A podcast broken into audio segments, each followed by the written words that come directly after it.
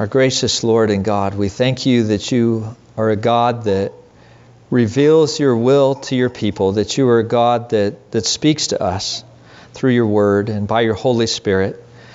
We pray that tonight, that you would be here with us and that you would speak, not only speak your truth to us, but Lord, we pray for the work of your Spirit, not only to change our minds, but our wills as well, to do your bidding. Oh God, we pray that the truth of your word would lead us to further worship you. We thank you and we pray these things in your name. Amen. As you have your scriptures open to 1 Corinthians 13, as you can see, we've been going through this chapter on love, and we've seen the preeminence of love, that love is to be first and foremost in the life of the believer, as Christ has died for us and shed his love abroad in our hearts. But what does that love look like? And so we've been going through the first from verses 4 through 7, looking at the different properties or the different aspects of love. And this is not so much a definition of love as much as it is of almost like picking up a beautiful jewel and holding it up and looking at the different aspects of that jewel in the light and see it glisten. And in much the same way, Paul is holding up love and showing us the different nuances and the different aspects of the love of God and that love that is in our hearts. And so we have been going through this month by month, which is a little slow, just taking a couple of properties each time and looking at those more carefully. But I don't want us to mistakenly think that these are segmented things, but we see instead that these qualities are interrelated. Look, if you would, at verses 4 and 5. Love is patient and kind. Love does not envy or boast. It is not arrogant or rude. It does not insist on its own way. It is not irritable or resentful. And like I said, last time we looked at envy and boasting, or in other words, bragging, maybe we might say. But we see that a person does not brag unless they are a person who is arrogant. And because they are arrogant, oftentimes they are rude and they insist upon their own way, and they're irritable and they're resentful. And so I want us to understand, I don't want us to compartmentalize each one of these, but understand that they all see the big picture of what he is showing us here.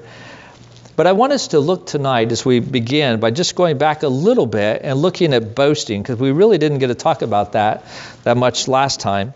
We see really that boasting is a sin of the tongue. It is where we use our words to make sure that people notice how great we really are. Did you guys hear that? We want people to hear how great we really are. But we know that boasting is not just a sin of the tongue. Matthew tells us in Matthew 15:18, but what comes out of the mouth proceeds from the heart, and this defiles a person. So boasting is much more than just a sin of the tongue. It is also a sin of the heart as well. And that's why the Apostle Paul ties together boasting with arrogance, as we're going to look at in just a moment. But I do want to mention just one thing about boasting, just to put it in proper perspective for us, because I think oftentimes, what does a little bragging hurt? You know, what does it hurt? But I like what Lewis Smead says. He said, boasting or bragging is our private advertising business. It's our little campaign to publicize an image of ourselves. We want people to see us a certain way. And so we oftentimes boast and we brag, because what boasting does or bragging does is it puts us at center stage in our relationships and in our conversation and really in all of our lives. But praise be to God. The work of the Holy Spirit that is work in our lives helps to keep us from being self-focused and enables us instead to put the spotlight on other people, because that's what love is. And so I want us to keep that in mind as we now turn our attention to arrogance. Kids, what does it mean to be arrogant? Well, that's just a big fancy word to say that you're proud. Have your parents ever said that? Don't be proud, right? Now, as we look at what it means to be arrogant or proud, we see that it really means to be puffed up, okay? One commentator put it this way.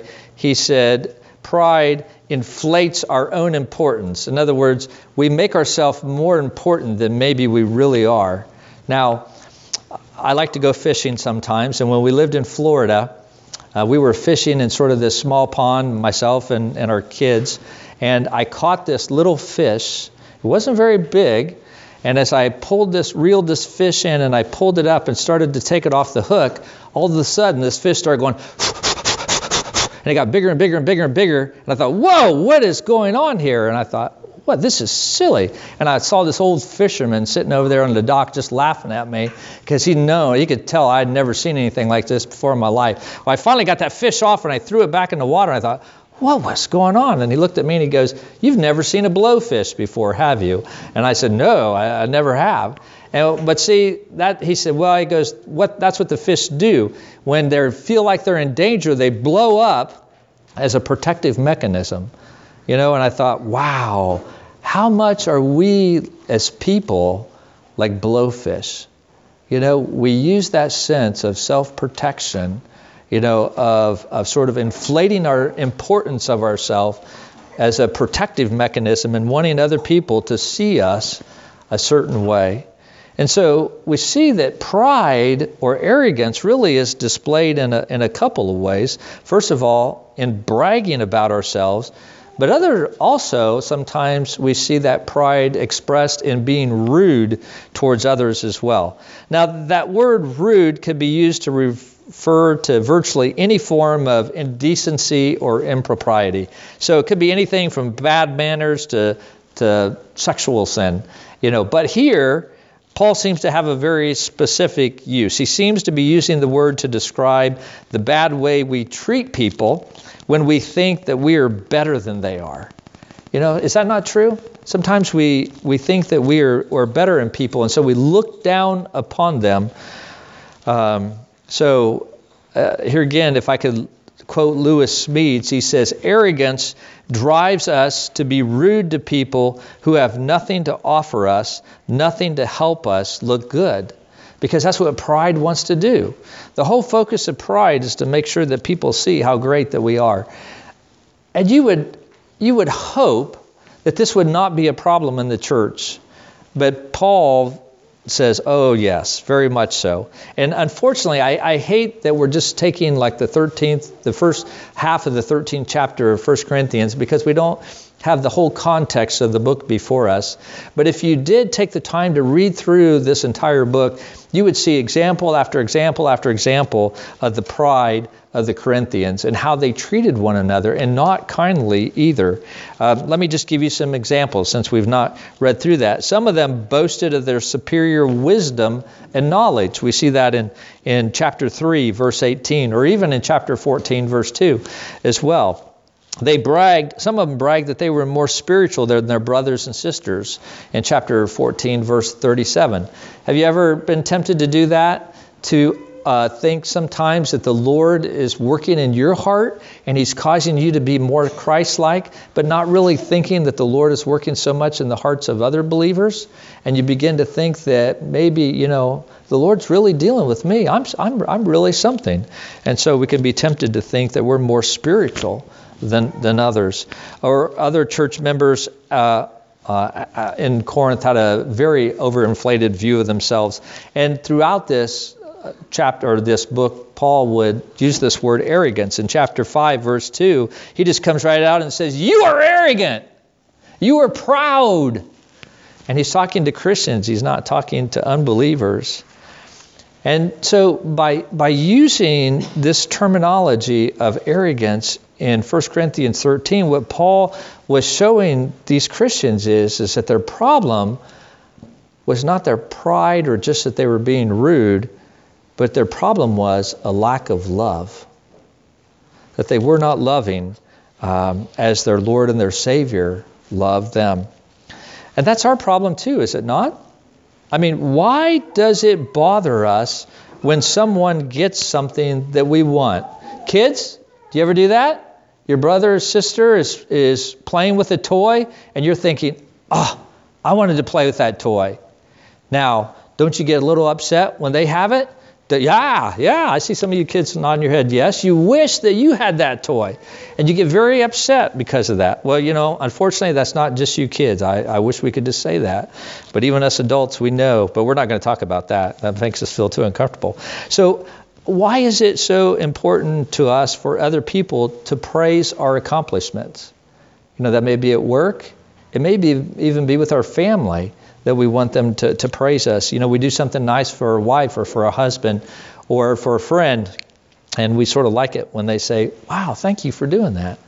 Why do we secretly compare our natural abilities with others and quietly delight in the fact that our talents seem to be superior to those around us? Do we not?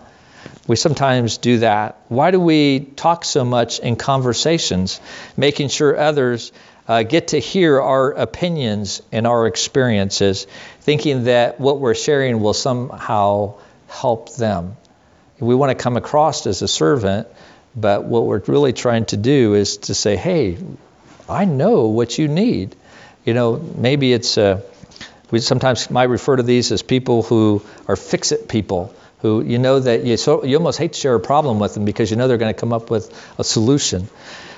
So why are we rude? It's because we love ourselves the most, and because sometimes we struggle to love other people as well. What we need is more of the love of Jesus. We need a deeper awareness of His love for us and a growing measure of His love in us as we learn to love other people. And that's why what we see in Paul's letter to the Philippians. And I want you to turn over, if you would, to Paul's epistle to the Philippians. This is a church that he loves very dearly. We're going to look at chapter 2, verses 2 through 3. Paul is writing to this church and encouraging them towards unity and love. He knows that there's some dissension in this church that he cares very much for. And so he says in chapter 2, verse 2, complete my joy by being of the same mind, having the same love, being in full accord of one mind. Do nothing from selfish ambition or conceit, but in humility count others more significant than yourself. Now, what is the basis of his command for that? Well, if you look back to chapter 1 and verse 27, even just the beginning of that verse, he says this, only let your manner of life be worthy of the gospel of Jesus Christ. It is the gospel or the good news of Christ that confronts our pride, does it not? Only when we come to realize that God exists and we understand who God really is, not the idols that we sometimes want to create in our mind as to who God is. But when we understand who our God is, it humbles us in His presence. But who is the Lord God? Well, first of all, He is our Creator. He is the one who made us, and He gives us everything that we need. But it's easy for us to think that we're the ones that provide for our needs, that it is through our hard work and it is through our efforts that we have the things that we need. But brothers and sisters, that is not true.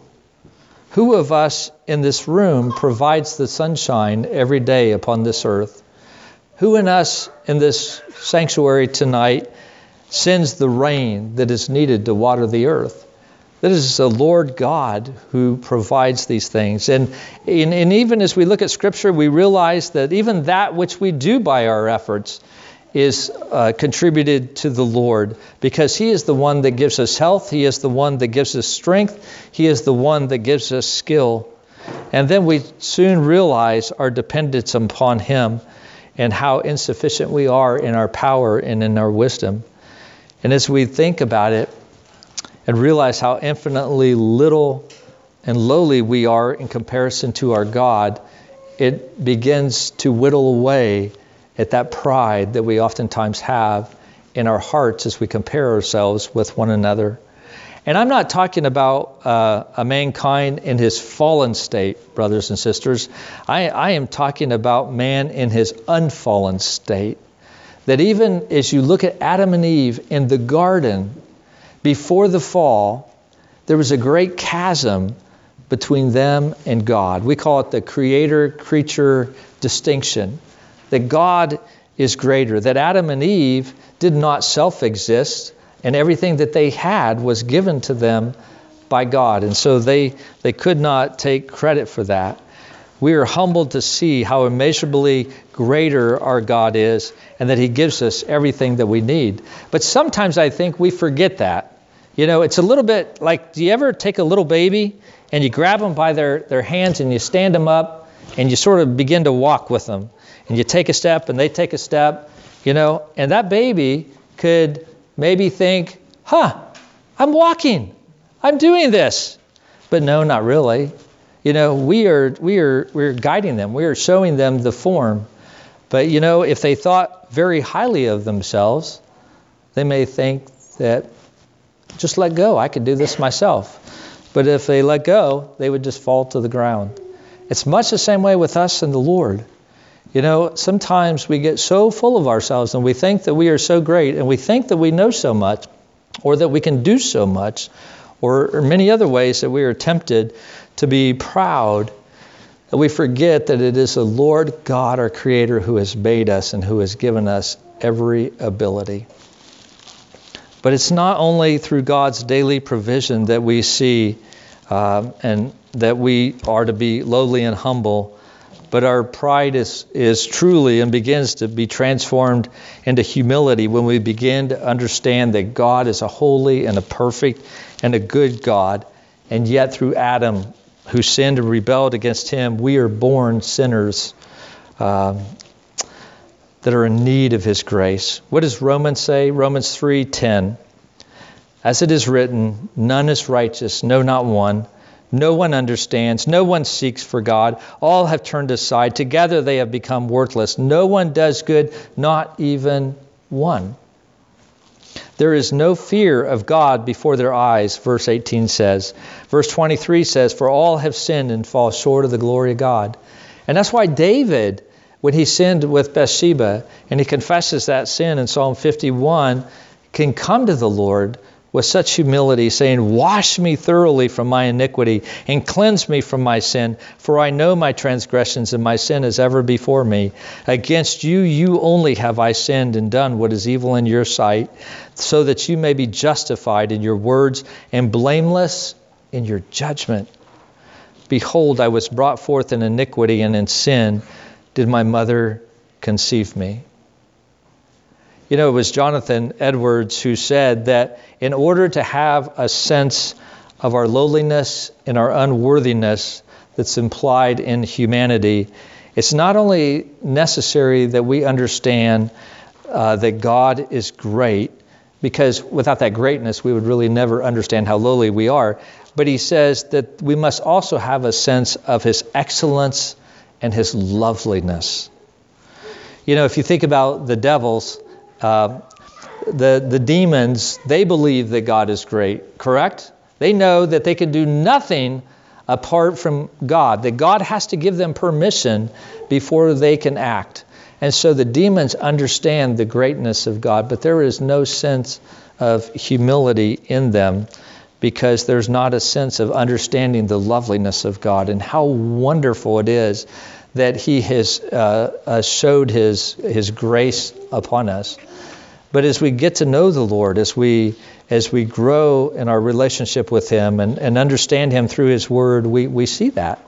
We see Jacob, for example, who said in Genesis 32:10, I am not worthy of the least of all the deeds of steadfast love and all the faithfulness that you have shown to your servant. He's speaking to the Lord.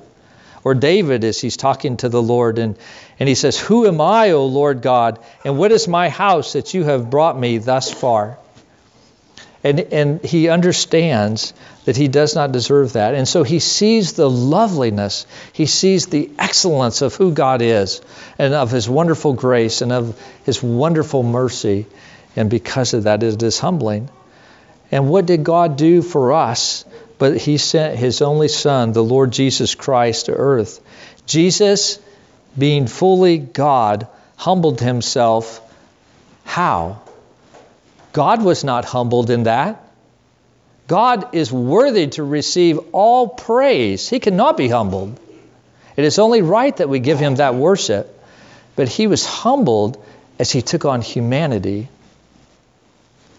so that he might come and he might live and he might take upon our sins upon him. What an undeserved gift that is. Amen? Let me read again what Paul said, but let me expand it a little bit more. Philippians 2, I'll begin with verse 2. He says, "Complete my joy by being of the same mind, having the same love, being in full accord and of one mind. Do nothing from selfish ambition or conceit, but in humility count others more significant than yourselves. Let each of you look not only to his own interests, but also to the interests of others. Have this mind among yourselves, which is yours in Christ Jesus, who, though he was in the form of God, did not count equality with God a thing to be grasped, but emptied himself of his glory, not of his divinity, but of his glory, by taking the form of a servant, being born in the likeness of men and being found in human form. He humbled himself by becoming obedient to the point of death, even death on the cross." And that's why Paul says to his brothers and sisters at Philippi, only let your manner of life be worthy of the gospel of Jesus Christ. A life worthy of the gospel of Jesus Christ is that of the heart of a servant. That of one who understands that they live their light in light of the gospel. We are who we are by our very nature, very lowly, as creatures and as sinners, and therefore we should be humbled and not to think of ourselves more highly than we ought, as Paul says in Romans 12. But he who is very God, the Almighty One, who was above all, as we saw in Psalm 113:4, he humbled himself and he became human, submitting himself to suffer and to die, that we might be lifted from a humble place in life and be raised up to be sons of God. Brothers and sisters, let us never forget what the basis of our adoption is. It was not because God saw anything good in us that he so chose us, but he chose us because he loves us.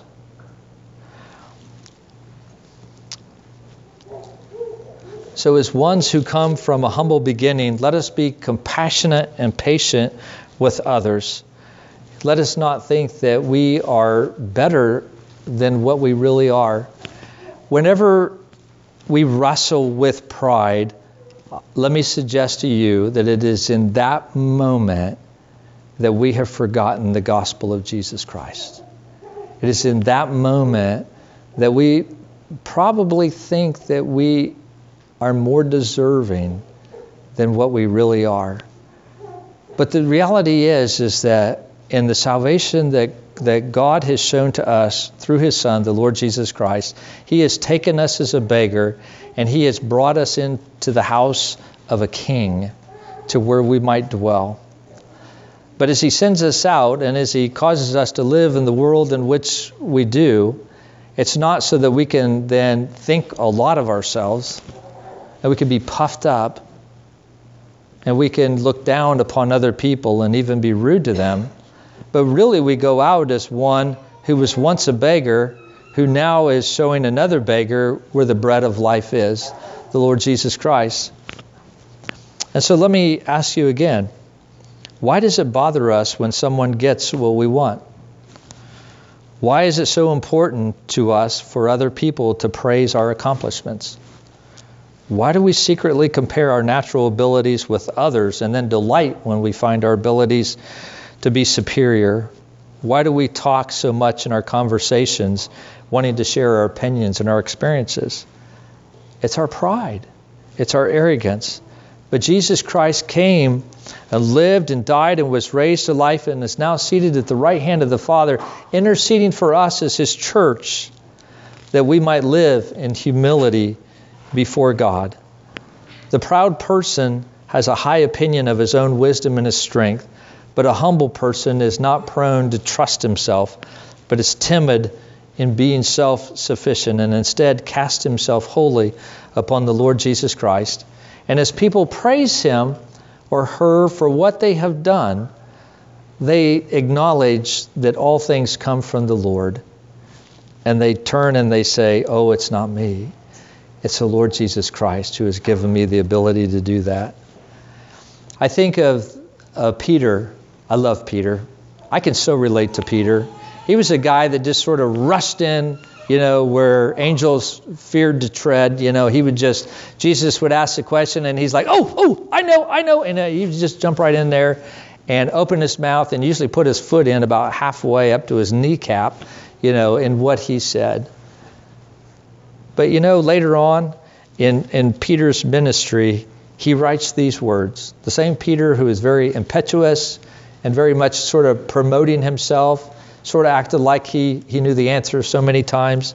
He writes this in 1 Peter 5:5. He says, likewise, you who are younger, be subject to the elders. Clothe yourself, all of you, with humility toward one another. For God opposes the proud, but gives grace to the humble. Finally, all of you have unity of mind, sympathy, brotherly love, tender heart, and a humble mind.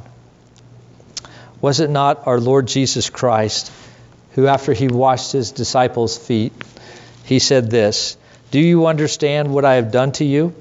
You call me teacher and Lord. You are right, for so I am. If I then, your Lord and teacher, have washed your feet, you ought also to wash one another's feet.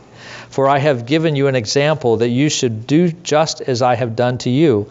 And then he goes on in John 13 and verse 16, and he says, truly, truly, I say to you, a servant is not greater than his master, nor is a messenger greater than the one who sent him. If you know these things, blessed are you if you do them. Brothers and sisters, we are not greater than the Lord Jesus Christ. In fact, we are much less. We are not divine. We are human. And so if we are followers of a foot-washing Savior, then no act of service could ever be beneath our dignity, right? So what are the tools of our servant trade? Well, first of all, we need to serve each other with our words, not monopolizing the conversation and always calling attention to ourselves, but using what we say to encourage others. And I think it would do us well to stop and to listen in the conversations that we say, who is the focus? Who is on center stage? Is it us? Do we want people to think more highly of us? Are we seeking to exalt our Lord and our Savior? So therefore, maybe the best way for us sometimes to serve is to not talk and maybe to listen more. Also, I would suggest that it is to delight in other people's accomplishments as well.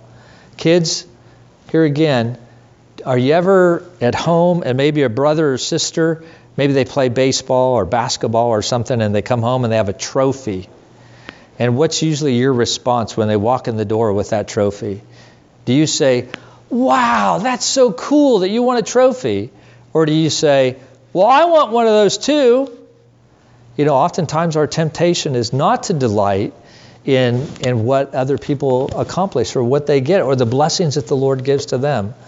And instead, our heart becomes jealous. It becomes envious and wanting that ourselves. But as servants, we get to delight in the good of others. But we also can serve others as well. And maybe that's just at home, washing the clothes, washing the dishes. It might be serving in a nursing home or whatever, or maybe even just wrapping our arms around a special needs child at church and just you know, say an encouraging word to a parent who's struggling with all these little ones during the worship service, and just saying, hey, I appreciate your faithfulness to have your children in worship, to worship the Lord. There are so many different ways that we can serve the Lord.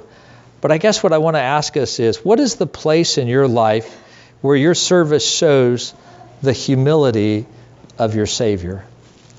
What is the place in your life where your service shows the humility of your Savior? I know that the Lord wants you to serve in your family and in our church family. There's no question about that. He tells us that in His Word. But we must be willing to take that lower place, not to think of our service as a job for someone else to do, but it is a delight that we get to serve the Lord Jesus Christ, who has served us. Remember the service of the Lord Jesus Christ with a towel that was wrapped around His waist, and His love on His knees, washing the disciples' feet. Then let us do the same, to take up these trades of service, whether it be our words, whether it be our actions, whatever it may be. And may we serve our Lord and Savior who served us as we serve His people. Let's pray.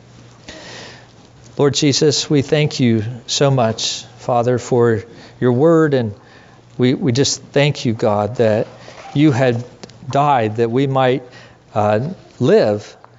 But, Father, that in that life that we have, that new life in Jesus Christ, that it might be a life of service to You and to others. Help us, I pray, O God, to grow in our love for one another. Lord, I pray that even specifically this week that You might show us ways that we would serve You. We thank You, Lord, and we pray in Your name.